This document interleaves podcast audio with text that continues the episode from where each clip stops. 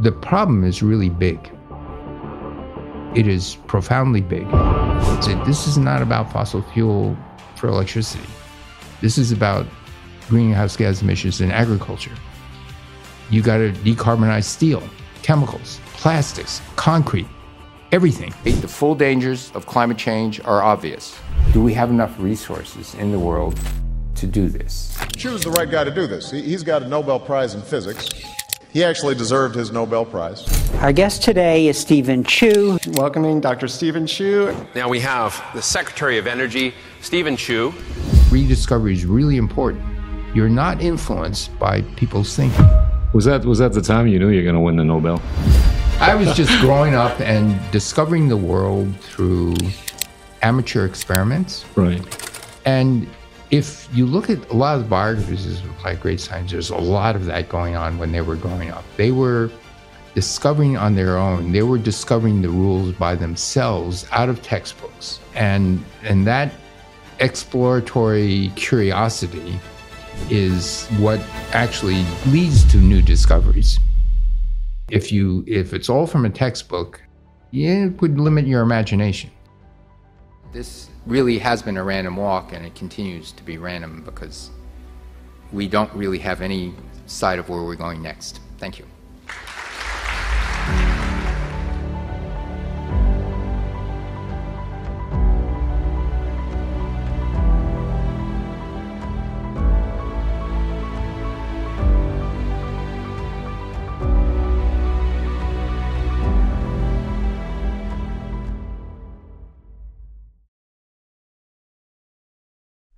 Hi, friends and fellows. Welcome to this special series of conversations involving personalities coming from a number of campuses, including Stanford University. The purpose of this series is really to unleash thought provoking ideas that I think would be of tremendous value to you. I want to thank you for your support so far and welcome to this special series. Hi, today we're honored uh, to have the presence of Professor Steven Chu, who's a professor of physics and also of molecular and cellular physiology and environmental science and engineering at Stanford University.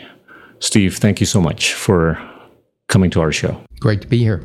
I want to ask you a very simple question about how you grew up, how you picked up science, and how you decided to become a scientist. Well, it's easy. We were given no choice. Uh, both sides of the family were scientists, and they wanted us to be scholars. Uh, and the extended family, not only my two brothers and I, but also the cousins who had emigrated to the U.S. Uh, essentially um, in the late 40s. Uh, so we were thought, oh, we had to be scientists, and uh, it was assumed we would all get PhDs in science. Why physics? Physics was different. It, they weren't really wedded to physics. My father was a chemical engineer. My, you know, I was a chemist. I had a civil engineer. I had a grand uncle who was a physicist, but I didn't know that he was a physicist much later. So that was a personal choice in high school. I, I, I loved its elegance. I loved the fact that um, a few simple ideas uh, and you could get very quantitative explanations and I had a great physics teacher, two years, uh, Right. and that and he was inspirational. So This was in high this school. was in high school. Oh my gosh. In uh, suburban, just out a bedroom community outside New York City, called Garden City. It's the middle of Nassau County. And I remember to this day, he said, "We're going to talk about very simple things. You know how things fall in gravity, pendulums, things like that. But uh, it might seem really simple, but with that really simple thing, you can make, build a foundation and you can build on that foundation for hundreds of years.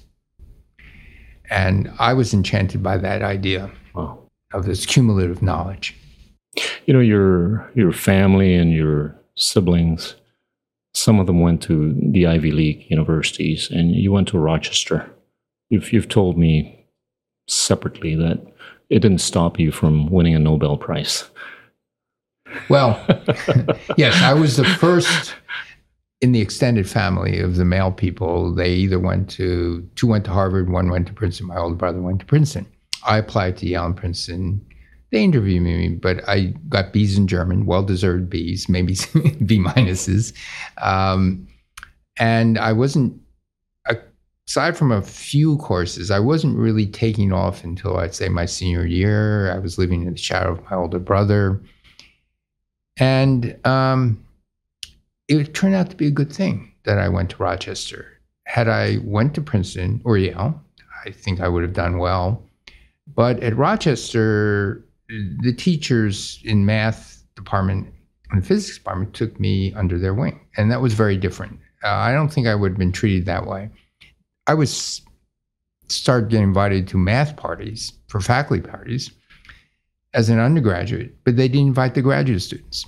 Wow. Right. So and and physics professors would invite me to dinner. It's not for a student faculty dinner. It was me with a faculty member and uh, his spouse. So so it was it was different, and that was good because you can imagine my self confidence growing up in a brilliant family, extended brilliant family, and uh, so at Rochester, within one semester, I figured, hey, you know, I can do this, and uh, and I was uh, confident, but obviously for example, I had to tell you a story. So I was a math major. You can I skipped the first year, uh, and by the third year, I'm taking graduate courses, and and I told one of the math professors, well, you know, this course linear algebra. Uh, I think I can teach it myself. Do I really have to take it? And they said, well, you're a math major. It's a required course. And I said, I'll make you a deal. I'll TE for the course. And if I do a good job, will you give me credit for it? They said, sure. Not a bad deal. Not a bad deal. So that summer, I read the book that they use. Did a good job for it. Said, yep, you know linear algebra. wow. You know, you were interested in so many things when you grew up. Uh, there's a story about how you taught yourself how to play tennis mm-hmm. by reading a book 1st mm-hmm. You know, explain that. Uh, well, first we were poor. okay. so no no country clubs. No, okay. no, no tennis courts. This was in St. Louis. This, no, oh, this New was York. in New York. Okay. Uh, when I was growing up, and it was in junior high school. Okay. And I sort of kind of thought, I, you know, I kind of like the game. I, I would do sports. We would, you know, pick up basketball games, pick up football games. Uh, in Long Island, it would freeze, and then there's a little basketball court that had a little den, hockey. So I did all these sports, but tennis looked like fun. So I said, "Oh, okay." You know, no one reads a book on basketball. You just watch people play basketball or baseball thing. So I did all these sports, but tennis, you know, is something different. Like golf, it's there's a lot of things that are sort of semi unnatural. And so I, I, had to start by reading a book. Then I would go to the backboard of my elementary school, um, brick wall, and just started bouncing the ball and got good enough to uh, first get in the junior varsity team, then the varsity team in high school, and, and then then I could actually get coaching.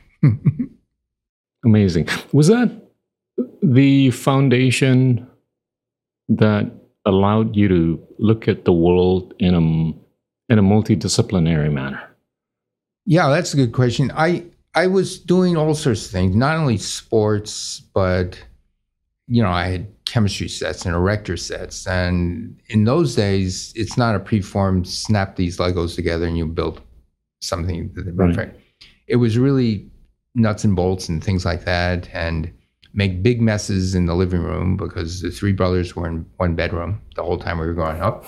So there was no space, you know, bunk bed. And so, so I, I did this in the living room. Very patient mother, you know, she would just kind of in between days, she would just put the mess to the side. But there was a big, you know, a kind of a localized mess in the living room that she allowed. Um, uh, one thing. so I played with all these things, and I learned how to make what I would call is matchstick rockets. So you take a wooden matchstick and you just have it. So you just the ignitable phosphorus point. And you wrap aluminum foil around it, a little tight little thing, and a paper clip will leave a little hole, and another paper clip to suspend it. Put a match into that, it ignites, and when the flame, it would go, and we could shoot all the way across the kitchen. Okay. Now, the downside of this was I was playing with these matches in the fire, and we had a linoleum table. And my mother gets home, and, and, and the thing has been burned with all these pock marks of burn marks on the linoleum. So she starts to cry. you just ruined our table, our kitchen table. So I said, Don't worry, mom. Take me to lumberyard. We'll go buy, a piece of, you know, this formica. I said, I'll make it. I'll, I'll, I'll make a new one and it'll work. She took me to lumberyard. I bought it, made it, fit it, replaced the old one. It looked like new. It's better new. It was new. But so again, I so this Pretty- is when I was in like grade school, Yeah. right? I had enough confidence. Don't worry about it. Yeah. Uh, but you know, just some stupid things too, like ruining the kitchen table. Was that was that the time you knew you're going to win the Nobel? Oh no! I was, thinking that. I was just growing up and discovering the world through amateur experiments. Right. And if you look at a lot of the biographies of like great scientists, there's a lot of that going on when they were growing up. They were discovering on their own. They were discovering the rules by themselves out of textbooks, and and that exploratory curiosity is what actually leads to new discoveries. Yeah. If you if it's all from a textbook, um, yeah, it would limit your imagination. How how do you see the the young generation nowadays? Do do they have the same kind of curiosity that your generation grew up with? Well, you know, to be fair to them, I think many of them do, but it's stamped out early. The educational system tries to stamp it out. Yeah. Um, but also for liability safety reasons, you can't do now what I could do then. I started with an AC Gilbert chemistry set, but there's a local chemistry supply store. So I would go to this chemistry supply store, and you start with this little kit of mostly safe stuff. And I started buying all sorts of chemicals, which they had no right selling to a kid, including nitrates for my rockets. And and so you can't do stuff like that today. But a lot of it is pre-programmed, and sadly, most of the kids today are playing with computer games. Right. And it's very different. They don't fix things anymore. They you can't you can't fix a car anymore the same way you can do it. Right. It, you know, you bring it in and your car computer talks to the shop computer and they you know Will, will, will that secrets. affect creativity or innovation going forward, yes. or scientific discoveries? I think it will be different because of this hands-on experience of making things, and you get this intuition on how to make things. My, I've got brilliant graduate students, and postdocs now, but Right. they don't have that built-in hand intuition.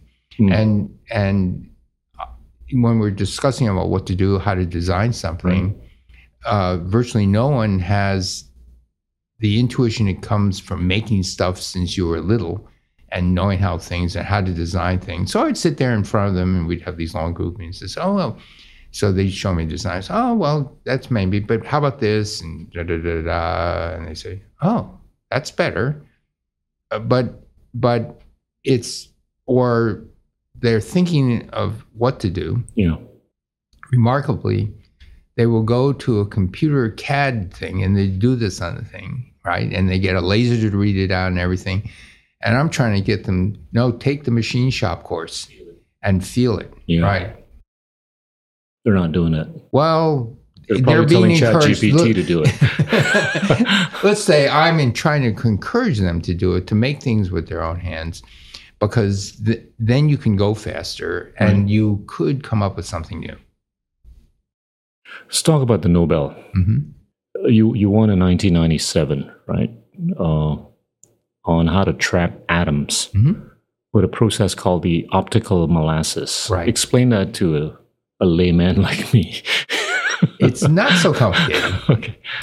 think of the following you think of an atom and when light gets absorbed by them it remits and remits in all directions Hmm. and so so think of this as a big bowling ball the atom Right. and the photons is little bb's and lots of little bb's hitting it and so each one is a teeny tiny change in the velocity of the atom, but you know, there's billions a second, millions of billions a second. So being pummeled by BBs, you can do this. Okay, so need one other. Th- so you say, okay, you can push this bowling ball around. What does cooling mean? Cooling means that it has some random energy, random velocity. It could be going to the left, it could be going to the right. So there's another trick, and that is if you take a laser, there's a very sharp resonance where the BBs will scatter off the bowling ball. Otherwise, they just go through. You can tune the resonance of the laser so Mm. when this big atom is going towards the laser light, it's tuned into resonance, so it scatters more light. Meanwhile, the beam from the other side is running away from it, the Doppler shift. The visualization of the Doppler shift is when I walk towards you, I sound a little higher in frequency, and when I walk away from you, I sound a little lower in frequency. Okay. Okay. So that frequency shift is now atom going this. It sees a Doppler shift. I'm in resonance. It's running away from this. and It's out of resonance. So what does it do? It scatters more from here. Self correcting. If it goes the other way, it from here. You don't have to know where it's hitting. Goes right, goes left. So I said, oh, that's neat. How do you cool in 3D? X, Y, Z. And it said, this is simple and it's going to work. And I set about doing this when I was at Bell Laboratories. Um, I told my uh, director, I was a department head by then, and said, and he had shut down all the effort to trap atoms because they had other scientists working on it for about 10 years. Didn't work. Hmm. Nowhere close. One of the lead scientists named Art Ashkin was trying to get me interested in this because I'd done a few other very difficult experiments in my career. So, so um, as he's, my director looks at me and says, "Okay, you've earned the right to do this because you did this other thing, positronium. Don't ask anyone else to. do. You can use your technician postdoc, but don't ask anyone else to join you." So I said, "Okay." The whole experiment, from the conception to starting to sit down and write the paper, one year. Hmm. Now, if I was in academia, it would have taken five or six years Right.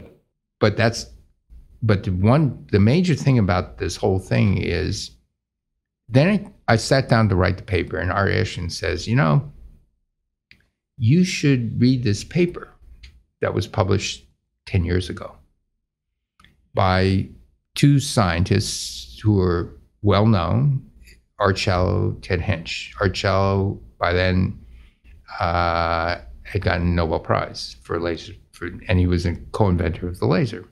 I read the paper and said, "Oh my gosh, this is exactly what I did." They said surround the atom with light and use the Doppler shift. It was a two-page paper, and then I started after I did the experiments, I read more of the literature. I just plunge in and just do the experiment. Don't read books. Just do it. That's what I was doing when I was a kid. I Exactly. still The continue repeat of to, what you did. Yes, I still continue to do this to this day. Long before, if I go in a new field, I'm just thinking, oh, what about this? What about this? And then afterward, you can start to read the literature. So, going back to this optical molasses, said it's going to work. Then I read that with this language, surround the atoms with light. There were a few Russian proposals of getting uniform. You know, that's wrong because turns out for other technical reasons that would be absolute wrong geometry. And so I chose the right geometry because I wasn't influenced by subtleties of language. And then I come here. This is afterwards. So I did that in 1985, published, started in 84. Come here in 87. Art Schawlow uh, attract both Ted Hänsch and Art wanted me to come a couple of years, and I just kept on saying no. Finally, You're a Berkeley guy. finally, I, I okay, you know, what will it take to get into this? Because I was by then eight and a half years at Bell Labs. You don't spend your career there. So Art becomes a good friend of mine. And I say, Art, as I read more about the history, you got a Nobel Prize in 1983. I did this experiment in 1985. In your Nobel Prize lecture, you had 40 references of all the spectroscopic work you did with you and also with Ted Hänsch, you didn't even mention this paper. He says, in 1983, I didn't know it was going to be important. and they never tried it. They didn't realize how easy it was. They could have tried it. And and so that's where rediscovery is really important. You're not influenced by people's thinking. It was a toss away thing for them, but it transformed atomic physics. That cooling method. And You basically slowed down the speed, right? yeah, you slow down the speed from the speed of Mach 2 supersonic jet planes to how fast an ant walks. Once they're really going slowly, It's a lot easier. Oh, very Measure. subtle forces. Can you can push them around, you can hold Mm. things. And then the craziest thing was then we tried trapping. Once you got them cold, then we had a few false starts. And finally, we we used an idea that Arshan had proposed in 1978, but didn't take it seriously. Why? Because you had to focus the laser beam really hard, and there was no volume. Even with our wonderful cooling, Hmm. which had a million atoms per cubic centimeter, the the depth of how hard you had to focus the beam, you would find a tenth of an atom in the volume. It's ridiculous. No one's going to try that. A tenth of an atom out of a million, and that was the first time the world had these cold atoms. Right.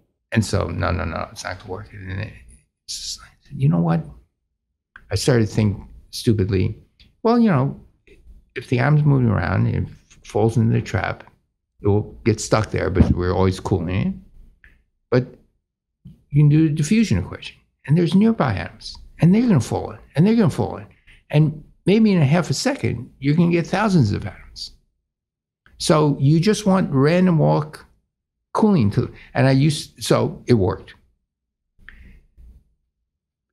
You know, and I used to joke and got in trouble.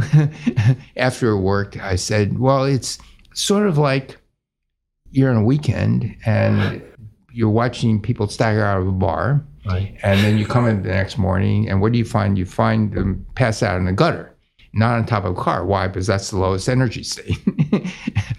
and I said it's like a drunken sailor walk, and then all of a sudden got angry letters from sailors from the U.S. Navy. Pretty accurate description, though. and but the fa- amazing thing was art says well we can try this with a little polystyrene sphere which is a lot bigger so the forces are bigger and we just use water and the water is like the optical molasses keeps it cold and you can trap it. So he tries this in his lab works. Within a month the atoms work okay? We didn't think the particle stuff was a big deal, but but it turned out to be a big deal and got him a Nobel Prize. But the interesting was thing was he had a focused beam to levitate particles in 1970. He proposed a single beam trap in 1978. In 1971, he had done all those things. And it took optical molasses and an atom trap to say this is going to work in a particle in water. It was crazy. It was just one step missing. And you came up with it. Yes. well, I should. Did, this, did you know that it was going to be life changing? No, not at all. Wow. I I don't consider it more. Life change is not the important part. It actually changed. I mean, it's a hell of a breakthrough. it changed physics. Yeah. It really changed physics, and um, it then and then okay. So then Art discovered that his little trap you can not only trap particles. He discovered you can trap bacteria. So he started messing around with bacteria and little organelles within yeast. Okay, and you can show you could pull these things. So so there I was in 1986, 87. We gotten molasses to work, the atom trap to work, the particle trap to work, and then the so-called magneto-optic trap, which became the workhorse. It's so easy. It's a you know undergraduate science project, and and so when I, just before I left Bell Labs, I said, look, we can you can trap E. coli, we can trap atoms. I'm going to trap a molecule, a single biomolecule. I'll attach a little polystyrene sphere to this biochemically, and then you can hold on and manipulate this single molecule. And you can do measurements in single molecules. So I came to Stanford in 91, 92, got it to work. There was a later, a year later, um, I was at a conference that Art was at. It was actually in Stockholm, I think. And Art was in the front row and he says, You said you could do this, and I didn't believe you. Wow. And he immediately glommed onto that. And so he got the Nobel Prize for the optical tweezer in biology, which I'm very happy about because, you know, when I got my Nobel Prize, I said, Art, I'm sorry, but you were the brainchild of, you know, a lot of the stuff you were talking about for 15 years. Long time ago, yeah. And, in the 70s. And yeah, yeah in the starting, and uh, I would have loved to have shared it with you. But so it was good. Um, and, you know, it was it was nice that it was recognized that it also has been transforming biology, which is I think is great. You know, you you were the director of the Lawrence Berkeley right. National Laboratory, right? As as a physicist or as a scientist, how would you dis- differentiate the Einsteins and the Oppenheimers and the Newtons of the world from mere mortals like me? or mere mortals like me. no, no, no. You're you're up there, man. I'm I'm way down here. Um, it is possible, actually. What, what um, makes them the way they are? Um, well, without disrespecting a lot of scientists, I would say that most scientists think incrementally, and they they look at what's in progress and think, what can I do to inch it forward? What Newton and Einstein did uh, and to a lesser extent Oppenheimer, but he also Oppenheimer was more a theorist theorist who followed the math. Right. The other two were very different. Um, conceptually, just look at the world a very very different way, and and so Newton had to invent the mathematics to figure out what gravity did. Yeah. So I had he had this conception of this universal gravitational law and he had to invent the mathematics to show that it was consistent with all the precise, by then reasonably precise astronomical observations of how planets revolve around the sun. Okay. Amazing, right? And and then he also knew that it wasn't complete. In fact, he said the fact that one body can act in another body at a distance, seemingly with nothing in there, no person of sane mind, I'm, I'm paraphrasing, of competent facilities would ever dream that this is, but I leave that as a discussion for future people. Okay. Just this is the law and it works. And the same law and his laws of motion allowed him to calculate the speed of sound, the this, the that. So he did all of this stuff. And it, it was amazing. Okay. So then Einstein comes along and his greatest contribution was this deep thinking where he started to look at things very differently. And his biggest contribution was the general theory of relativity. And he imagines himself in, uh, in a spaceship you can't see outside, and it has uniform acceleration. So, what do you feel? You feel some forces pulling you towards the bottom of the spaceship. And he said, you can't really tell the difference between uniform acceleration and on near a gravitational body where you feel this uniform force. So there has to be a very, there is no difference in principle. And so he started doing very conceptually simple things. Okay, if spaceships uniformly accelerate by a lot, and you look at a pulse of light hmm. going across, Okay, if it's constant velocity, the pulse of light looks like it's going down in a straight line, but it's accelerating, so it looks like the pulse of light is falling. Right. So says, oh, that means gravity must bend light.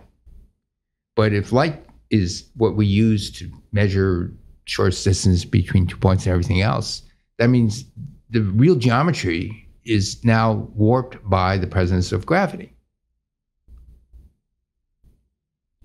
Amazing, right? He said, and he similarly he said, time will also be, again, these very simple freshman physics, if you Right. will, thought experiments. So he starts casting around, well, what mathematics is self consistent? Now, Einstein hated mathematics. Yeah. He skipped his math classes when he was in college. Yeah. He had a good Can you friend. imagine if he he would have left it? the world would be Anyway. a different place. No, but Marcel Grossmann was his good buddy, and and he said, Marcel, go and take, you know, take notes and tell me what they're talking about, because I'm not really interested in math. And he many quotes of Einstein has told disregard math. so so Marcel Grossmann he starts talking to Marcel about this. He's got this problem. He's Einstein's smart enough to realize he can't think of a self-consistent mathematical description. So Marcel says, you know, this guy Riemann you should read this stuff because I think he's his whole curve space framework fits. And Einstein said, "Oh my gosh!" And so with Riemannian geometry, boom, it became a complete theory within less than a year after he was pointing to the right mathematician.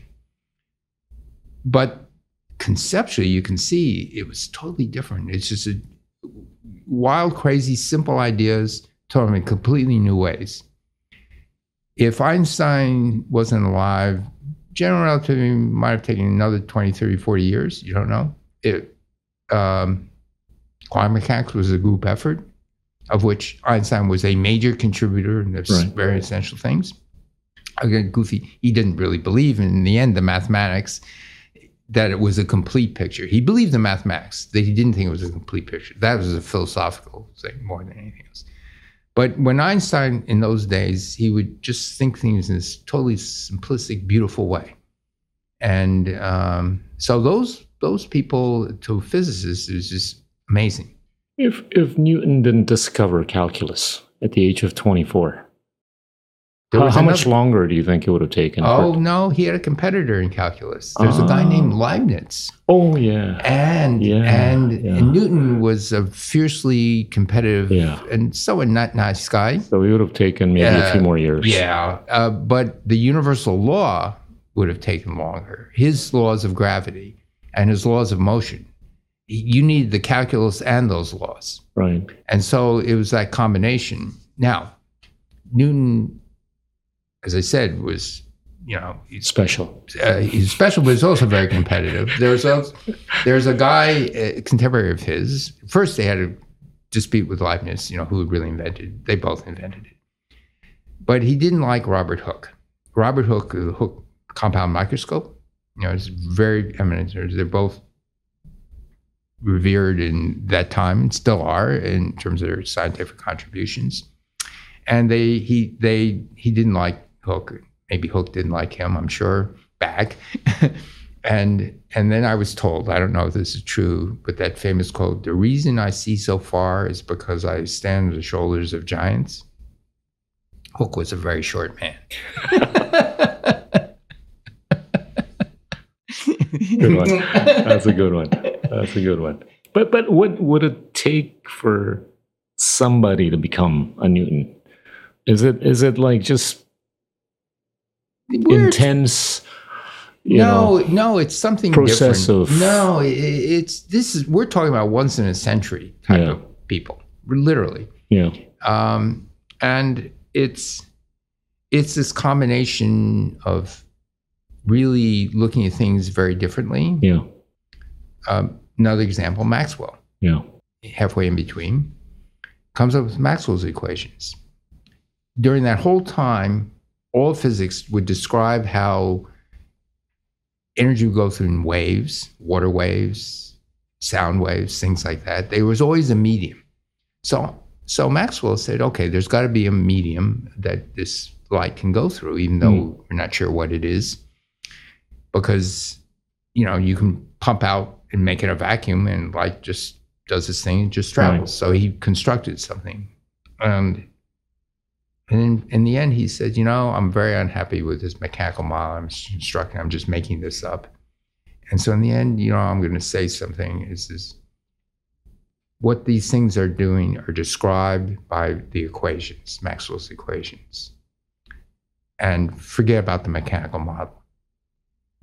Century later, along comes Einstein and says, that is a huge insight that you don't need a mechanical thing to describe something, that the fields, the equations, the mathematics become the reality. And that changed the way we thought of physics. Just like his, you know, equations of general relativity. Okay. And, you know, the idea that mass could change Yeah. space and time and bend it, do it is Crazy. Crazy. Crazy. Crazy. Right. I mean, if I was there, I would have thought it was crazy. Well, you know, when he got his Nobel Prize, they gave it to him for the photoelectric effect, which was a springboard for quantum mechanics, because at that time uh, they weren't quite sure general relativity was going to be right. Crazy good. but he could have got a Nobel Prize for about three things. Yeah. Wow. Anyway, I want to switch topic here. You uh, became Secretary of Energy. Mm-hmm. Were you excited?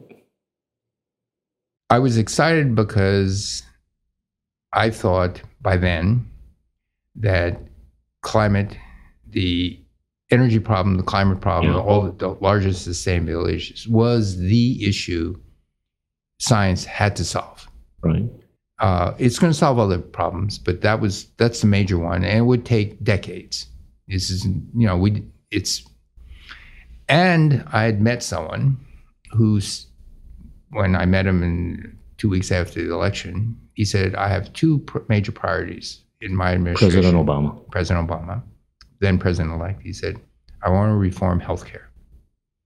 And I got to do something about the climate. Those are my two highest priorities. And everybody's telling me you should be the Secretary of Energy. Hmm. So we talked for an hour, the- just the two of us. He asked me about what I felt about this, that, and and uh, and as I get as we chatted, I guess okay, this guy's pretty good, and Yeah. we, there's no space. And I also said during that interview or whatever that look, if you choose me, I ask you that I know what happens with cabinet positions that there's a lot of political payback time, and You chose to be different. and the president's and the president's people say you should have this one as your deputy secretary, these as your undersecretary, and they tell you who you should hire. Right? It's payback. You know, and most cabinet people are payback. They're early supporters. They're former. Right. Okay. And so this guy, number one, I, no political connection, never campaigned for him, never campaigned for anyone, and no political connection. So he chose me for competence, knowledge, and then I said, will you let me hire who I want to hire? He said, yes. He kept his word. I said, you can make suggestions, but in the end, it's going to be on me. He said, yes. And then I did something no cabinet member, I don't think, before or since has done, which is I, I was a practicing scientist. I knew a lot of brilliant people. And I started getting on the phone and saying, hey, you want to come join me? Hmm. That's how I got Arun Majumdar. That's how I uh-huh. got Ramesh. That's how I got a few dozen people. And then they came in and started with me and them. Okay, who else are we going to hire? And we're looking around the country's best people, Brilliant people. brilliant people. Yeah. Never happened before. This is something assigned to some lawyer three levels down.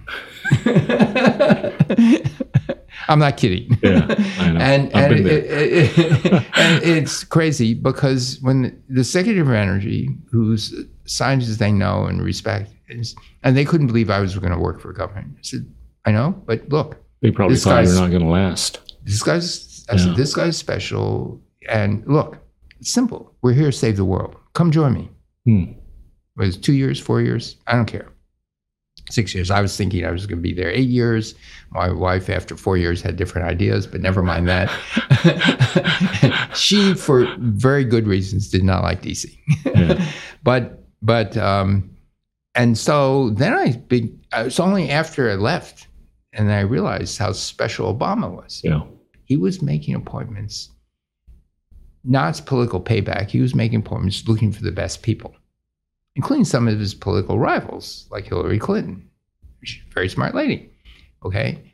And it's, and, and I knew he had trusted me as a scientist. So the little minions around him, Right. that true in every government, they're always worried about how the public and how the press might spin things. And I didn't worry because I knew the president had full confidence in me. So I started making decisions only based on science and merit.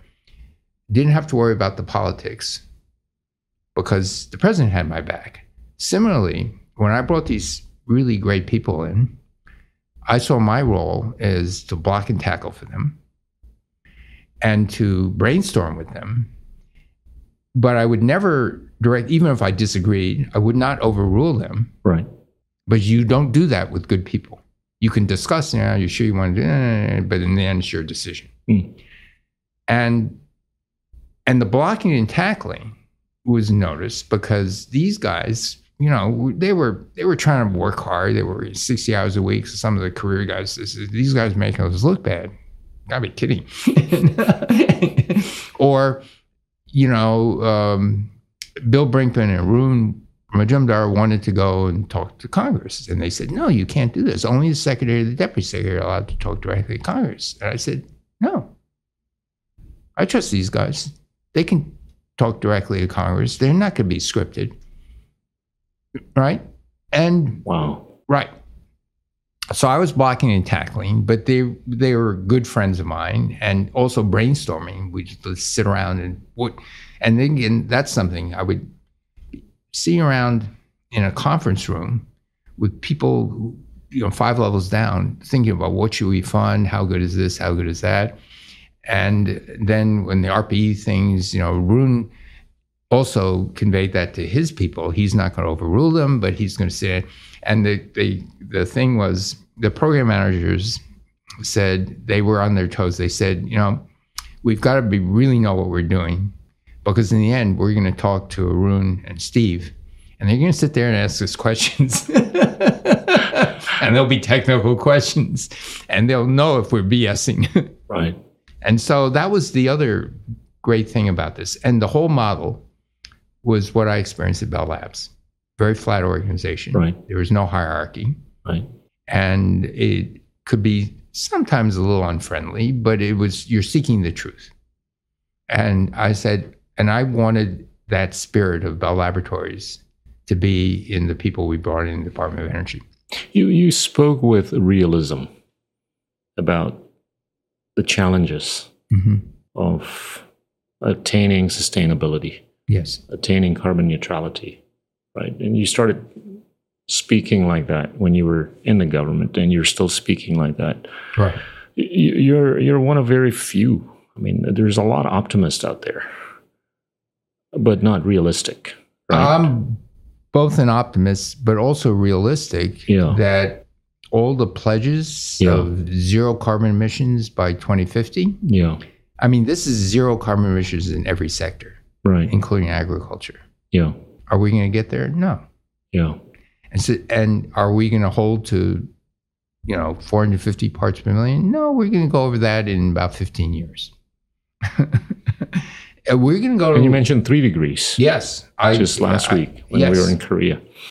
I think it's more likely three than two Yeah. for sure. Yeah, and uh, there's still a lot of people that are still talking in 1.5 degree. Well, you know, You know. I when when I starting when I was um, lab director, Hmm. and I took that job because I said first I said I don't want to apply. I'm happy doing my research, and then I thought, well, look, I'm already going around talking about climate change. This is a great laboratory. Right. you know, it was the first job, or they trained graduate student postdoc, uh, maybe three dozen Nobel laureates. That's a good track record. Yeah. 15 Nobel laureates who worked for the lab and say, I'm talking about energy and climate change. And I don't want to be director of a Department of Energy lab where I could get some of maybe the best scientists start thinking about technical solutions. That was why I said finally, okay, I'll throw my hand in the ring. and so when I was off the job, I immediately, you know, day one started talking about, hey, you know, we have to think about this. And some of my friends at Berkeley said, at Berkeley Lab said, well, we don't know anything about energy. And I said, neither do I. We're going to teach ourselves. Hmm. And that's what we did. Before it became a big financial support item. this is this is important. And I used to say there are going to be Nobel Prizes in the science discoveries that come into the solutions. They will be such good science that will earn Nobel Prizes. But don't do it for the Nobel Prize. Do it because we need to, you know, this is the mother Right. necessity of all in you know Invention. necessity In- is the mother of invention Yeah. and this is the biggest of all necessities Right. and so far too the blue light emitting diode and batteries there'll be more You think those are going to win Nobel? they won nobel Oh, they did. Okay. lithium ion battery and blue Okay. leds they won a nobel prize already Okay. More to there'll, come. there'll then. be more to come for sure very exciting science but do it because we're trying to solve the world problem and um, i still believe that i Right. still think it is the most important problem that we have to solve and it, it, it needs policy for sure it needs public support it needs the public to understand what the stakes are which is very hard for them to understand. It seems abstract. Well, maybe in the last half dozen years. But how are we going to get there, though? I mean, you know, at the moment we're powered to the extent of around six terawatt. We're, we're planning to get to 12 terawatts in the next, I don't know, 10 to 20 years. How do we get there in a cool way? I mean, in, in an environmentally friendly way. right, right. Difficult. Okay, Yeah. so um, here's the problem. Mm. Um, we have wind, we have solar, great technologies. Uh, we need to electrify, but as you go more and more towards renewables like wind and solar that aren't steady, can't be Right. banked on, and require a lot of area, okay, uh, then energy storage becomes immense, okay, and then depending on the country you're in, if you're uh, South Korea, uh, if you're Hawaii, if you're any of these places, you don't have a lot. Hawaii has lots of sun. South Korea doesn't have very much sun, uh, and their wind is mediocre, and Right. and so so then what do you do? And so what those countries do now is they import most of their energy, mostly fossil, but they have nuclear. But there's a big debate about nuclear. Right. So I'm trying to convince people Talk about that, man. don't you know the question is don't let's not talk about what we like and dislike talk about our choices Right. and the choices are for something compact that you can turn on it's going to be natural gas in the future Sure. you know we'll, we'll evolve from coal because it's too poisonous in many other respects Mhm. so it's, i see natural gas i see nuclear as compact storage you can turn on when you run out of batteries and and the prospect in the next 20 years of batteries that are so effective and so cheap that they can run for a month on batteries just isn't going to be there the big goal is when will we get to three days Yeah.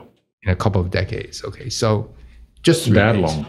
Two decades. two decades to get to three day around the world. So I know I work on batteries. I'm working on utility scale batteries. They got to be cheap. They got to be reliable. So I'm thinking, okay, nuclear should come back and people should have an open mind. So I talked about the safety of nuclear that people, it's irrational. and you have to gently try to convince them that you eat a banana, you eat bok choy, I love that bok choy. You know exactly. and used.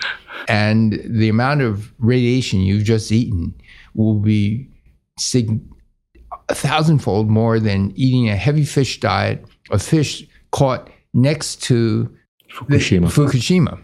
Okay. So and and oh by the way, the banana is, not bad for you. It's okay. and Oh you continue to eat bok choy because the radiation level is so low, it's not going to endanger your health. And so so you have to think but you think about burning coal Right. or even natural gas and and the nitrous oxide, the particulate matter, these things. Those are so I'm trying to help convince people in a non, you know, talking down to way to try to say, you know, that you have to understand the, the risks you're taking that aren't really risks. Right. And so this is not a risk. Yeah. Uh, and and if you don't do this and your energy prices go up, your economy will suffer a lot. Yeah. You know, sustainability or climate change is is a much easier problem for developed economies. It's a much much more difficult problem for the less developed or the mm-hmm. developing, if not the poor. Right. Right. Most of the people out there are still worried about putting food on the table. You've got the demand side, supply side. Demand side is easy. We can socially re-engineer mm-hmm. from today onward. Stop using coal. From tonight or tomorrow, start using whatever that's environmentally friendly. They'll do that if they can afford it. If they can afford it, that goes back to it. Right. Right. Especially in I agree with you. Right. Absolutely. And, and, you know, you, we're talking about countries with huge fiscal space limitations, right? And monetary space limitations. Mm-hmm. The supply side is also partly solvable from a mm-hmm. technological mm-hmm. standpoint. You've mm-hmm. got nuclear, wind, solar, and whatever, and you can tailor each one of these to whatever the demand is, right? The problem is the economics. You know, the economics is a lot more manageable within the developed economies. Right. For the less, it's, you know, we're exposed. And I speak as a developing country citizen, right? I, I think it's going to be realistically difficult to resolve. You know, we're just going to have to be patient until the economics would make sense because you, you, you got to drive the cost down to at least or at most four cents on a kilowatt hour, right? Right. Oh, I, I think. Preferably less. No, you want it to be two One cents, one cent. Yeah, kilowatt. one one cent. right. You're then you're competitive with anything. Yeah. Yeah. Right. But I that, agree. that's going to take a long time, man, to drive things down from 10, 12, 15, 20 to less than four cents. yes. So it, it, it requires, I think, geopolitical, some sort of geopolitical subsidization. I agree with you. you know, at the rate that these guys are so fiscally limited, monetarily limited. Right.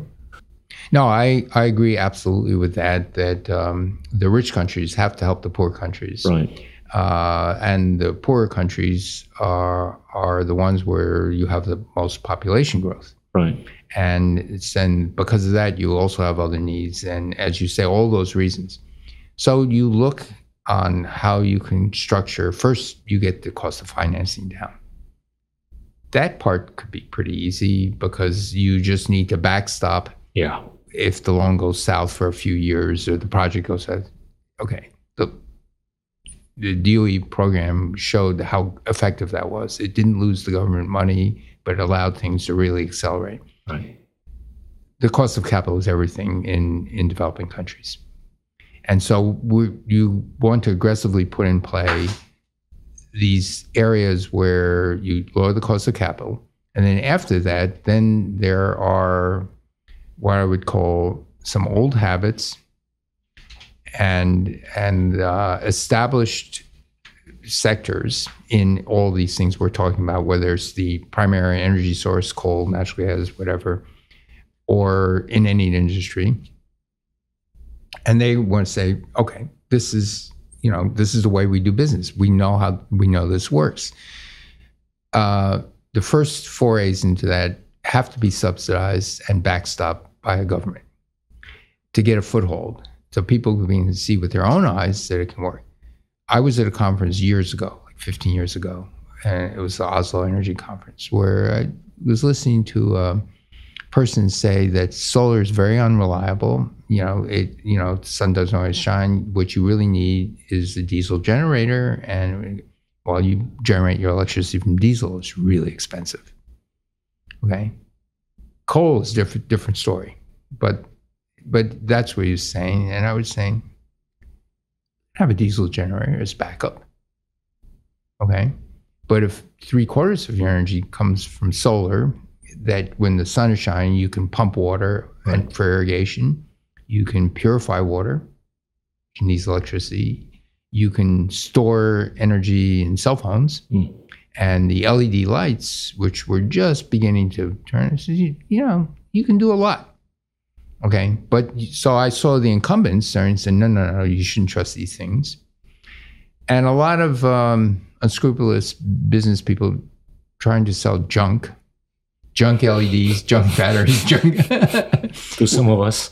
yes, mostly to developing countries. Yeah. And it's just atrocious. China was trying to unload appliances to sub Saharan Africa. They weren't allowed to sell in China because they were such low efficiency. But sub Saharan Africa, the governments are subsidizing energy, they're subsidizing electricity. So they were unloading junk um, uh, on poor developing countries. And, and so there's got to be something that says you're not allowed to do that if you're not allowed to sell this in your own country because of your own efficiency standards, because you realize it's costing your country and your people more right. money, why should you be able to sell it in another country? Because you got inventory or you've got a factory that makes the junk? so so there are things like that that can help. But in the end, it's and now coal is really cheap and it's a pl- yeah. We got a lot of those yeah. in Indonesia. Yeah. And that's a problem because the temptation to scrape out the coal and burn it's it. It's easy and cheap. And it is so bad for people's health. Yeah. But there's no other choice. Right. I mean, yeah, if you if you get me nuclear at a at a cost effective rate, done. We'll close the coal mines today. Well, if you get me cheap solar, if you get me yeah, cheap yes. hydrogen or yes. whatever. Ah, that's the other thing. That's yeah. a, that's a scientific goal. Yeah. You can go to countries that have abundant wind and solar and hydro right. and all these things, make the stuff there, make the hydrogen there, convert it to ammonia or even natural gas. Right. And we, we can ship ammonia and natural gas and, super tanker type things. Right. So it's like you're importing coal, except now you don't have all the downsides and the poisons, particulate matter and the SOx and the NOx and the climate stuff. Right. But it's got to be competitive. You can't pay twice as much absolutely cannot pay twice as much. Ten percent more, it's okay. Yeah. Why why is nuclear so unpopular? Fear. There's a primal fear. It's unknown. Yeah. It's you know, uh, it's like when you hear the word cancer, you you get scared. Right. Um, even though you get more cancers from coal than from nuclear by a long shot. Right. Uh, but, I but think the facts are startlingly easier to swallow. Yes than you know what people tend to portray. Well, genetically modified crops. Right. We've been genetically breeding plants and animals for hundreds and thousands of years since the beginning of the agricultural revolutions. Okay, um, that's okay. Then along comes science, and then we used to actually irradiate things with radiation, just smash up the DNA, and then see what grows out of that. Okay, that's shotgun. You know, you, the chance of getting a Frankenstein plant from that stuff was like crazy. Now all of a sudden, there's there's a, a, a beautiful surgical way of introducing genes, but then it's creepy because then it's you know these scientists in white coats who are going to be you know not completely to be trusted, and so that's the Frankenstein they envisioned, the Doctor Frankenstein. Uh, so there's a innate fear of that. And there's also pushing economically that uh, you don't want to be upended if you're a traditional supplier of seeds or this and that. Okay. And then Monsanto did a terrible, terrible thing right. of, you know, genetically modifying something so you had to go back to them for more seed. Okay. Which is very different than genetically modified um, golden rice for vitamin A deficiency, probably saves a half a million lives a year from young children. But the next generation of seeds still have that gene, so right. that farmers can plant it. Uh, BT eggplant and this genetically modified, you don't have to use poisonous pesticides. It stays the gene. Now, the insects are going to figure out a way yeah. for that one. So you need a, a couple of things but you get rid of insecticides, pesticides that you know people in Pakistan and India are drowning in this stuff, and it's expensive. And you don't make it so that it's an intended obsolescence for the farmers. So those are good stories. People should be saying these are this is the power of this, and you need this in order to feed a growing population, Right. and it's going to be cheaper. But there's this inherent fear stoked by incumbents. Not the incumbent has said you need diesel. You know, solar's not trustworthy. says, no, you can have the diesel. You, just- you sit there. It's the operating costs that kill you for the diesel, not the generator And the pollution too. and the pollution. I, I live in some of those places. Where you have noisy diesel generators. Yeah. Yeah. So what's what's the way forward?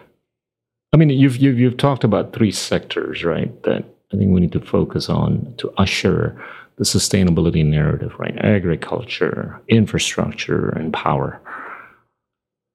Yeah, we get it, but it's You need a few things. You need people in the development who are importing this technology to the developing world to be absolutely scrupulously honest right. and they're doing it because they're trying to help the world. They're not trying to do it for a quick buck Right. and, and pulling off second tier stuff. Because there are a bunch of people like that. They're like war profiteers. It's the same Yeah. sort of thing. You know, unscrupulous, Right. greedy. In it, they're going to get out in 10 or 20 years. They'll have a fortune, they retire. Somehow, society has got to figure out how to police against those people. Those people won't stop because they suddenly become altruistic you've got to get government to say, no, you're not allowed to do this. or uh, this other country saying, no, you're, allowed, you're not allowed to pawn off your junk on us. And we started this clean energy ministerial where we started talking about energy efficiency and appliance standards. And the um, we had South African representatives say, well, you know, that's a lot of infrastructure to appliance standards. First, I said, it's going to save you money. So we get that. But if you have a standard, Long term. uh, short term. short you term you Okay. buy a refrigerator, you buy Yeah. fans. Biggest cooling thing in India is fans. Those Yeah. overhead fans, those things could be 60% efficient. They could be 90% efficient. Yeah. It's cheaper to build a 60% efficient one. Yeah. Okay. India, sub, you know, a lot of electricity is stolen and a lot of it's subsidized. So, you know, who pays the cost? In the end, it's the people. So there could be regulations for that. And and then you make sure that these development things, so when solar does make sense, when it does make sense for this and that, do it.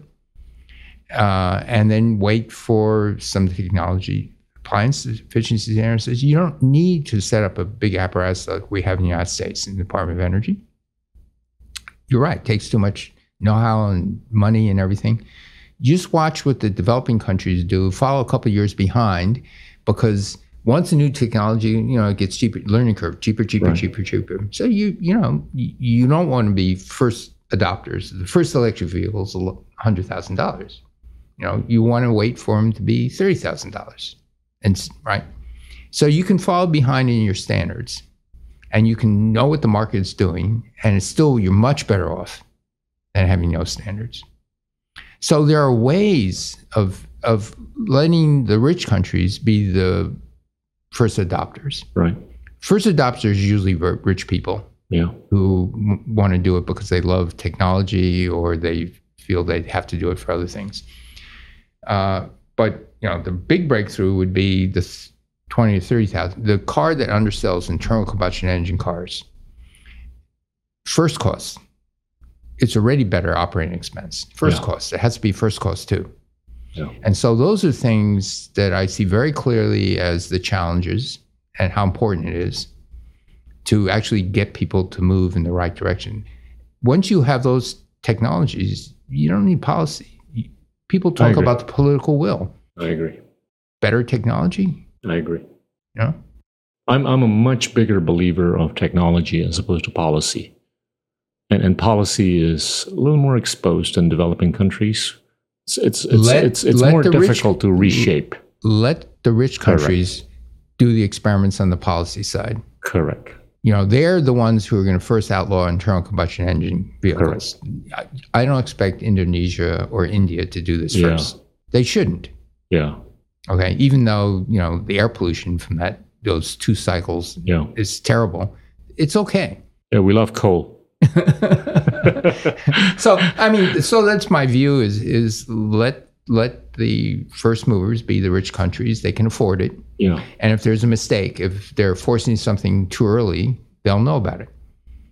Already, you know, this very aggressive, no more internal combustion engines by 2030, then they're bringing in, well, maybe 2035, which, you know, someone who really cares about climate, that's a sensible thing to do. Yeah.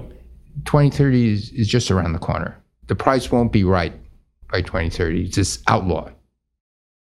I'm, I'm smelling optimism in your tone in that in the near foreseeable future, technologically, things are going to be available Yes. cheaply. Now, having said that, we're still being emitting lots of carbon by 2050 and maybe even by 2075. And so the Yeah. other thing that there's a split among some people, I said, okay, because of that, because we're going to go over 450 and probably 550, we need to capture carbon out of the atmosphere and sequester it safely. Because the time of damage is 50 years to several hundred years it'll take the glaciers to reach the new states in several hundred years, maybe half a millennium. Because the bottoms of the oceans are so cold, the fact that you've got carbon dioxide barrier now, a Mm. heat barrier, so sun energy coming in, Right. roughly the same, energy going out less. So what do you do? You warm up the ocean. So most of the heat that should have been changing our weather is used to warm up the ocean, but like you're melting ice cubes. Okay, that is known within 20% is of you know roughly 40 years to get two thirds of the way to the final temperature. Get rid of the carbon dioxide before you warm up the ocean, before the weather really changes. Because what we've already done, if you don't do that, Yeah. we're we're in much worse territory. It's already written in, but it's not written in. Unlike Yeah. cancer mutations, Yeah.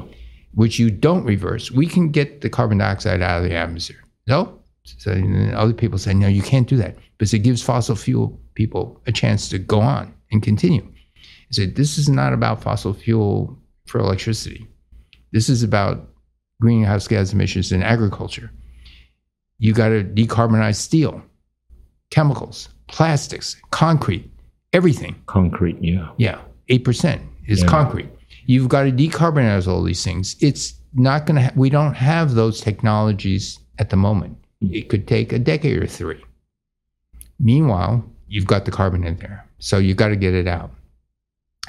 And so this clear eyed, it will give fossil fuel companies longer to exist is, is a little bit too religious for me. You know, I've, I've seen the graphs written by, you know, these famous oil and gas consultant, right? It's it's sort of like plateauing in the next couple of decades at least. Right. You know, you've got demand for fossil coming down from automotives, demand for fossil from petrochemicals going, Going up. up. demand for fossil from aviation still going up. Yep. So it's net net, it's like this. It's It's, like- not coming down. Yeah. You know? For the next 10 or 20 years, I think absolutely that's probably going to happen. yeah. uh, all the plastics to make the lightweight cars. They for Everything for- you see in a car is petrochem. Yeah, yeah. And so until we get until we can okay, so there's another technology thing. Can we? Is enough agriculture that we can start to raise agriculture for food Right. of eight billion going to nine or ten, and enough for a substitute for plastics, uh, or at least aviation fuel. But I don't think aviation fuel. I think you know, but the plastic thing is a real issue. Um, now, having said the plastic issue, because it comes out of you know chemistry, as we both agree, is petrochemistry. Because you take some high energy content molecule and you're gliding downhill Right. to make anything you want. And the last thing, and then there's this, well, it's got to be biodegradable. No, no, no, no, no. You dug something out of the ground, you do it, and you and, and you throw it in the atmosphere. No, you dig it out of the ground, use it, make sure it never goes in the atmosphere. the waste issue that's around the world, the, the microplastics, and all that, that is something of you know, pay attention to your garbage Yeah. Okay. You can socially re-engineer that. You can socially re-engineer the garbage problem. Yeah. Um, and it's hard technically to because the com- competition for the petrol side of the chemicals is hard. Whether plants can make inroads, some of it yes, but may, maybe not all. I don't know. But these are things where you need um, a realism Yeah. and and and the fact that how the problem is really big. It is profoundly big. But like I said, you know, it's going to spur great invention, great discovery, um, and um, and in the end, it's can be reversible. Draw draw the picture for us for 2050. Temperature would have risen three degrees. No, How many islands no. would have been submerged? No, no, no, no, no, no, no, Okay. no. Much slower than that. I think we're talking the three degree stuff. We're talking about is the end of this century. Okay. It's reversible. Yeah. and we have to develop the technology that can reverse it. And so my optimism is no, we shouldn't not talk about going above s- certain things. Right. They're going to happen. Recognize they're going to happen. Think of what's going to happen next. You know, there's a feeling, oh, then you give up. Well, if you give up, then what do you do? You just live a life like whoopee? you give up on your children, you give it no. You know, you got to keep on trying. And and it's really important and my optimism is we will lick the problem, but it won't be by 2050. Maybe 2075, maybe. Yeah. Okay. And we have to reverse the damage, and it is reversible. That the climate guys know. I know.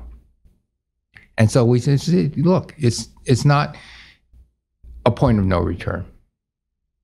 It's not like you've been smoking for 30 years and you've caused all these mutations and you can't and we don't we can't stop that now nowadays. You know, you've been smoking for 30 years, chances of getting heart disease or lung cancer and any of this other stuff, we don't know anything medicine to stop that. We know if we get rid of the CO2 in the atmosphere and store it back underground where it came from, okay, then things will cool down before the ocean heats up. The ocean is giving us time. Yeah. That's the good news. The bad news is the damage we've already done is not visible. We'll feel it in a few decades. You'll feel it in like We'll a half. A. You'll feel the worst of it in a half a century. Oh man, Man. it's it really is like smoking or or getting Yeah, yeah. sunburned when you're in your It's like twenties. realizing that your cancer is caused by things you would have done 20 years ago. yeah, if you're like complexion, you you're Right. you're you're taking lots of divots out of your head and your face when you're sixty and seventy. All right, though the damage was done twenty through sixty. uh, anyway, so the good news is it's reversible, and But are I- you, are you suggesting that the temperature rise would be less than two to three degrees from today in I 2050? think two and a half degrees is almost baked in. Yeah. Okay, That's pretty bad, man. we're only one point two, and look how the and the weather's gotten really strange. Yeah. at 1.2 from go, which was beginning of the Industrial Revolution. So you double that. Things are very nonlinear. We're Yeah. beginning to appreciate um, how sensitive the environment is to slight changes in temperature. Who would have thought? Wow. But, but actually, but you could have known that because four or five degrees centigrade, you look back at the historical record where the continents were essentially in the same place. There was no ice in Greenland and Antarctica. You, you, you look back in those times and you know what the sea level is, but you have a fossil record because of the things that lived in the border of land and ocean. Land goes up, land goes down. So you have to average over the entire ocean. But we're talking tens of meters to 100 meters. Hmm. This is crazy. Okay. Hmm. So you never want to go to three degrees, really. But it could, everybody says it's going to take a long time. Maybe, you know, they're getting a little, we're all getting alarmed. But once these glaciers start going downhill, you know, it's a plastic deformation sea level. Right. and and you don't. The only way you stop it is you got to lower the temperature. But that's going to take half a century to see the the, Yeah. the remedy. Yeah, but you got to understand the temperature is already baked in. If we do nothing, is Yeah, yeah, I got is yeah. invisible. Yeah. That's the scary part. The real effects are not visible yet. Are we going to be able to emit carbon less than 35 gigatons by 2050 a year? By 2050, 35. That's that's well, kind of like the rate at which we're we're emitting. No, today. no, no, no, no. If you include the methane, nitrous oxide, Oh, the more? carbon carbon equivalent, it's more like 52 gigatons. 52. Ouch. Is that going to come down by 2050 It will come down. Will it go down to, to 30? 51? then we're really toast. but uh, no, it has to. It has to be hopefully cut in half by 2050. I don't know. That's by way of aggressive. technology. But that's pretty aggressive. To be cut in half is very aggressive. Is that Zero? realistic though? Uh, I would say it's more realistic than going to zero. Yeah. Okay. Okay. That's a great politically correct answer. If we can capture 10 gigatons, that's a big deal. Hmm. Okay. We will need to capture, in my humble opinion, 10 to 20, no matter what. Will there be a technology that can capture that much per annum? We don't have it yet. I know, but will there be in 27 years? 27? In 2050? Will we be able to capture no, no. carbon that no, much? No, no. But it's it's a massive amount of carbon dioxide. Yeah. And, and to sequester I safely. mean, you, you kind of mentioned probably one or two gigs, right?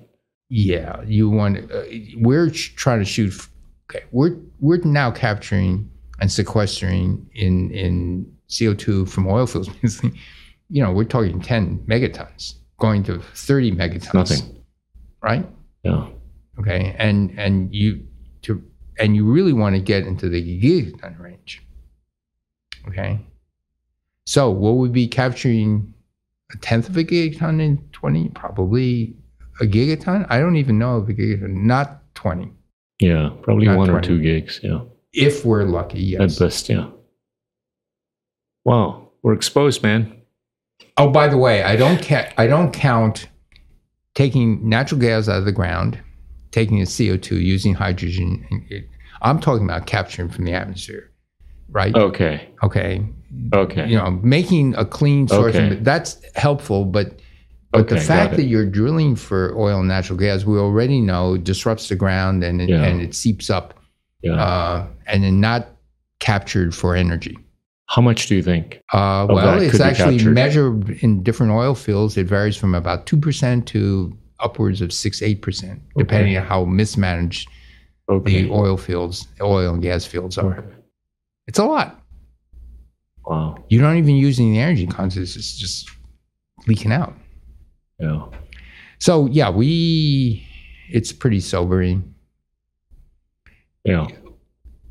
Having said all this, you know, if you're a scientist doing research, you got to be optimistic because you fail most of the time. That's a great one. That's a great one. And and how many islands are exposed by 2050? I mean, by way of the expected sea level rise, Oh, it's hard for me to say, but there, there's an being a thousand, yeah, right? yeah, yeah. Um, there's going to be a lot of people that are going to be displaced. Those people will be displaced. The people. Oh, by the way, there's another thing that displaces people that's not fully appreciated. It's not the gentle rise; it's the storm surges Mm. that wipe out things. Okay, let me give you an example of that. Okay, you get a um, you get a storm surge, and if these storm surges happen every decade, it's going to displace people. They happen every century. There's no memory. Mm. I was worried about temperature rise killing salmon in, in the Columbia River. They're all cold water fish. Okay. And and I thought, okay, that's going to happen the later part of this century. And then what happened is we had a tremendous heat wave in the western part of the United States this last summer. The temperature went really high for a week. Tons of salmon died. Wow. So it's those fluctuations that bite you. It's those big hurricane storm surge cyclones that come long before the average. And this I'm seeing with my own eyes. It's, holy smokes, I wasn't thinking about that 10 years ago. Mm. But it, that's these big fluctuations will cause earlier disruptions. We're, we're already seeing those in Southeast Asia. Yes. You know, bigger size. Oh, Yeah. no. if, uh, Typhoons and, or, it's in Pakistan. you know, right? They're, for months. Oh, and also aided by the fact that the Himalayas are melting. you know, So you get, and mo- this physics we know, higher temperature means more water in the atmosphere, which means more precipitation. What happens? It doesn't happen when you want it. It happens when it happens, and and so that's hard to predict. See, this is a kind of inconvenient truth that a lot of climate deniers don't believe, right? How do we deal with that denial? Who, you know, these deniers who keep saying that, you know, a lot of the green gas houses, I mean, the green gases out there are caused by natural disasters more than anything. Know, that's Not human. utter nonsense. That's that's Yeah. that's arithmetic. We can make pretty good estimates, and we have satellite measurements of and of of increases in carbon dioxide, which bear the isotopic signature of sequestered carbon, because there's no more carbon fourteen. So that's fossil fuel, and that's arithmetic Yep. okay and and so then so the denying it or that it's natural and climates have changed in the past since it's not our fault we that's the way the world works well that's factually wrong but even if it were natural wouldn't you want to do something about it if the land next to a coastal city is sinking due to natural causes you'd want to do something about it for societal reasons. and, and but but but anyway, it's demonstrably factually wrong. But and it's, it's wishful thinking that you tell people says don't worry about it. It's it's not as big a deal. You know, don't worry about COVID. It's not a big a deal. And by the way, the vaccines don't work. That was the message being sent by President of the United States and his advisors, some of his advisors, including a person at Stanford. That you know, our our track record of the number of people who died of COVID should be a national shame, embarrassment of a developed society. We per capita we had the most deaths, and we could have done a lot about it. It's very sad, and so People over science, not science over people. yeah. Tell them what they want to hear. Trump is a master. Tell them what they want to hear. If their lives aren't getting better, I can fix it for you. He's not really interested in fixing it, but he he, he tell, will tell people what they want to hear. Hitler was good at that. Yeah. what's what's your message to the to the kids and grandkids? Don't give up hope, number one, but press your parents and your grandparents, especially those who have influence, that don't you care about me? It's your responsibility. You're handing us a much worse world. Stop it. And means in personal habits, in any influence, and, and as you vote in the polls. And oh, by the way, taking a 10% hit in your income for me is not the end of the world for you. But it might be really bad for us. That personal pressure can start to move things. Right? It was one of those, I, I said Hmm. this one once when I was Secretary of Energy and told I could never say that again. I told a bunch of senators the story. Imagine you're on your deathbed and you're surrounded by kids and grandkids. And one of your grandkids says, Grandpa, you could have done something about it. You're in position of political image. You could have done something about this. Didn't you love us? I was promptly told I should never say that again to any senator. Why not? This makes him feel very uncomfortable. that was the idea. yes, you. Yes, you should feel uncomfortable if you're if you're sacrificing someone's future for a little bit more personal greed, especially in rich countries and rich people. You know, it's very different if you're struggling to survive. Do, do you sense that there needs to be a new kind of political culture in households, in schools, in social institutions, where the conversation needs to Yeah. start changing, right? Yeah. Both for the demand side and the supply side Right. of the game.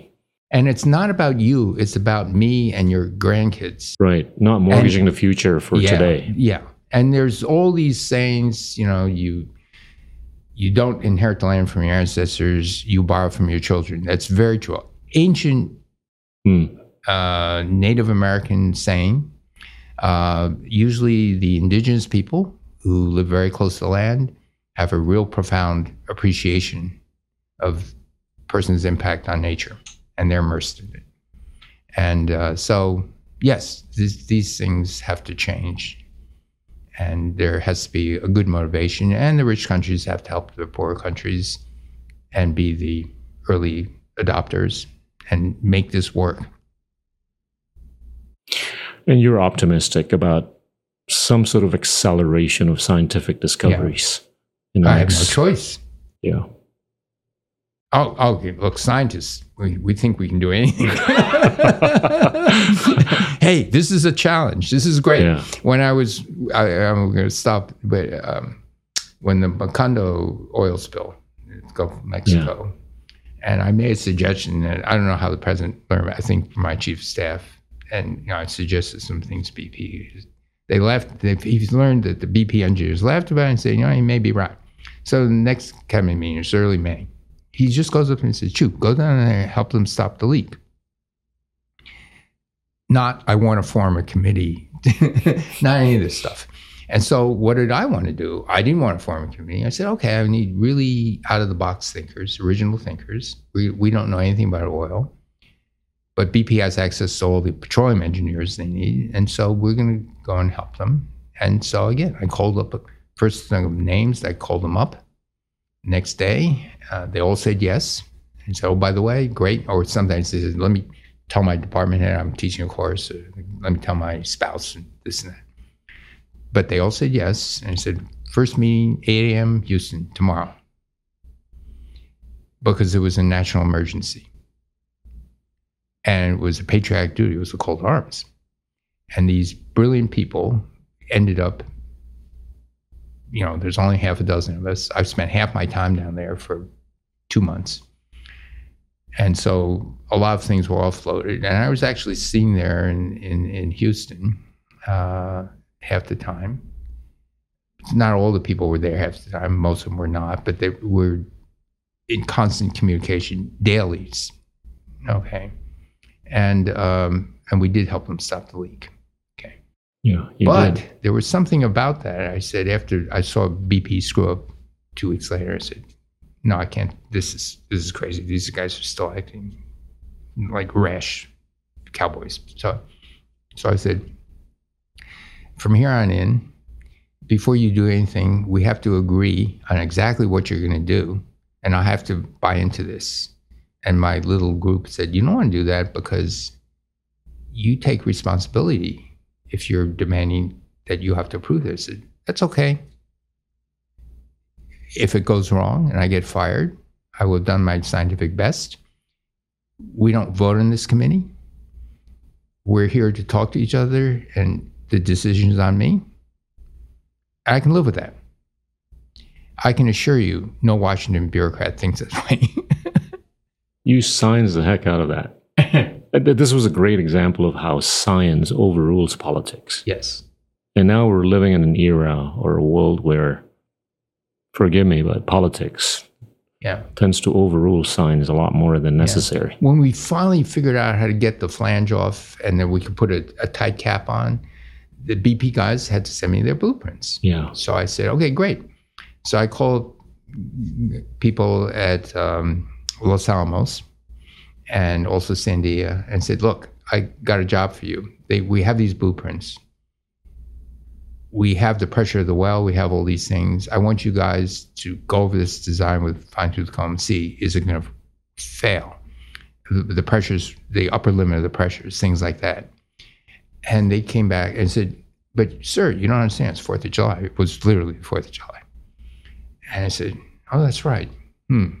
Well, they usually have picnics. Maybe six o'clock. Give them a call." But I'd, I'd like to know the answer in two days. so they worked around the clock. They came back with these detailed calculations and said, no, the steel's too thin. You got to make it thicker. This is what we get. And oh, by the way, this big two story thing was tipped because the boat went 45 degrees, and sank. The steel pipe, one mile was stretching like a rubber band. This whole thing tilts two degrees, and then there's a swivel thing with elastomer, and it goes another six degrees. And they said the biggest thing is you put this 33 ton thing on top of that, you'll break off that elastomer, and then you can never do anything until you you can never seal that well from the top. And that was the message. Next day, okay, BP guys, this is it. This is the calculations. Tell me what you think they came back and said, first, they were very impressed. Over two day working around the clock, these guys came in and said, We agree. You're right. And oh, by the way, we agree with this that the risk of this snapping off is too much. So we sat there and, and said, okay, we can figure out how to straighten it. It's very clever because you have this thing, it's, it's, it tilted so much, it was hard stuck. But you can actually put little hydraulic things in there with these Right. remotely operated, you know, and then we make, and then when it's only two degrees instead of eight degrees, it will hold. And so when that was all done, you know, the BP engines. Go ahead. they were by this time totally, you know, we weren't telling the press anything. We weren't talking to anybody. We were just helping them. And they were they would bear everything to us. And because we were, you know, really trying to solve it. So the cabinet was this, you know, I'd come back and I said, Steve, this is really this must be really stressful. You know, every every day, 24-7, CNN, you have the oil and gas coming out. You look happy. I said, Yeah, I am. Because I'm using science to help Science solve a prevails. technical problem. I'm using my brain to solve a scientific problem. Couldn't be happier. Wow. I'm going to ask you the last question since I'm talking to a Nobel Prize winner. You know, United States has produced more than 400 Nobel laureates, laureates, disproportionately much higher than any other country. What what makes it possible, and and how could that inspire other countries? Well, there are two things. First, Right. we were rich. and Okay, we were able. It's a long way for some of us. Hitler helped, Mussolini helped, Yeah. Mao helped. Okay. okay, so there's that. Episodic stresses helped. Yes, episodic stress has helped. But there's something else. We were rich, but also something else that Europe didn't have. You come to the United States, you can be a first generation, and you in your adopted country, you can be accepted, and your kids will be seen day one as American. You can be third or fourth generation Swiss or German, and you're considered foreigner. So inbred in the society was this acceptance, which a few politicians these days are trying to stamp out, but that's not faith. that it's a multinational society and it was a mixing ground. And yes, you can keep your national identity and your language and everything, but you're becoming American and you're going to be accepted. And it was a meritocracy. And so that plus capital support of science uh, after World War II was a big deal but it was that other thing. That you come to the United States, your kids will be American, not viewed as a lens that you're not one of us. You may look different, but you know you're viewed as American. So that's great. One one last question. I got a few last questions. is is meritocracy at risk yes. given how political systems are yes, changing yes, yes, globally? Yes. It's at risk for two reasons. Some of for for socially noble reasons that you want to correct social ills of decades, if not and centuries. Okay. But if you throw meritocracy completely out the door and go by fractional this and fractional that, not you as an individual, you have a problem. Because that could shred society.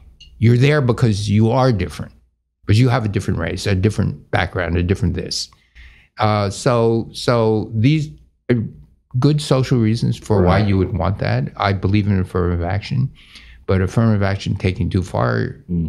could be very bad. And oh, by the way, going back to my high school days, I didn't get into Yale and Princeton. I got into Rochester. It was the best school for me. Turned out okay, man. Yeah, turned out okay. You know, it's what you make out of your life Yeah. with the chances you've given. Take advantage of them. And and and it's you know, so the high school, the college, that's your start of your life, Yeah. right? And and it's all it, it, Obama said this many many times. It wasn't really noticed. You know, if you want to work, there's nothing that's going to stop you. If you want to apply yourself, you have the opportunity to do everything. We want to make sure that people have the opportunity, that they're not frozen out for other reasons. Hmm. Now, if you grow up poor, I'm a big believer, economically disadvantaged people, you know, this is bad. So having admissions for economically disadvantaged people who you believe well by the time they graduate, be as good as the rich kids, I'm all for that. Yeah. Wow. Steve, thank you so much. You're welcome. okay. That was Professor Steven Chu, Nobel laureate in physics at Stanford University. Thank you. Inilah Endgame,